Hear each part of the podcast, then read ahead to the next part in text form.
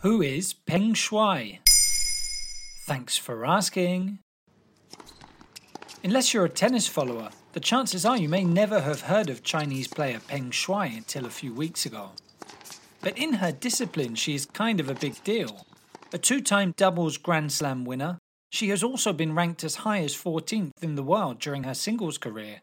But rather than asking who is Peng Shuai, the question on everyone's lips over the last couple of weeks has been where is Peng Shuai? Indeed, the Twitter hashtag has been used many thousands of times since she vanished from public eye. How did it all start?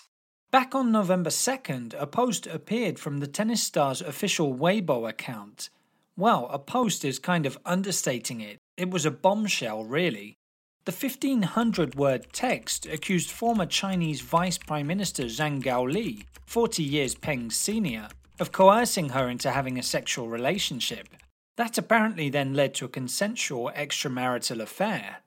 Within 30 minutes, the post disappeared, but of course, many sharp observers had already screenshotted the message. Well, Chinese internet censorship ensured that every trace of Peng's accusations swiftly disappeared. Pretty much everywhere else in the world, the news was covered, and shock turned to concern for Peng's safety and whereabouts. There was no sign of her in public for quite some time, and that's when the hashtag started being used on social media. Meanwhile, the head of the Women's Tennis Association released a statement on the matter, and the UK's Foreign, Commonwealth and Development Office insisted the Chinese authorities should provide evidence that Peng was safe. The UN and White House also waded in with similar calls. Has she been seen since? Well, it seems so. Some pictures emerged showing the tennis player apparently at home holding a cat in her arms. Then an email surfaced where Peng claimed the sex abuse allegations were actually untrue and said she was simply resting at home. She was also seen in video footage being introduced at a youth tennis event. The issue is that the evidence was all released by Chinese state media. International observers are highly skeptical about how reliable it is, saying it's staged.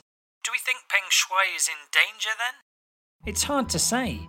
In a country where it's difficult to access or diffuse non official information about government officials, and where people have been jailed for doing so in the past, Peng Shuai certainly took a significant risk. Previous Me Too accusations have been covered up, and it seems that taking Peng's case seriously by launching an investigation is far from being a priority. The International Olympic Committee held a video call with the tennis player a week ago, but there are still suspicions that she may be being detained against her will. There you have it.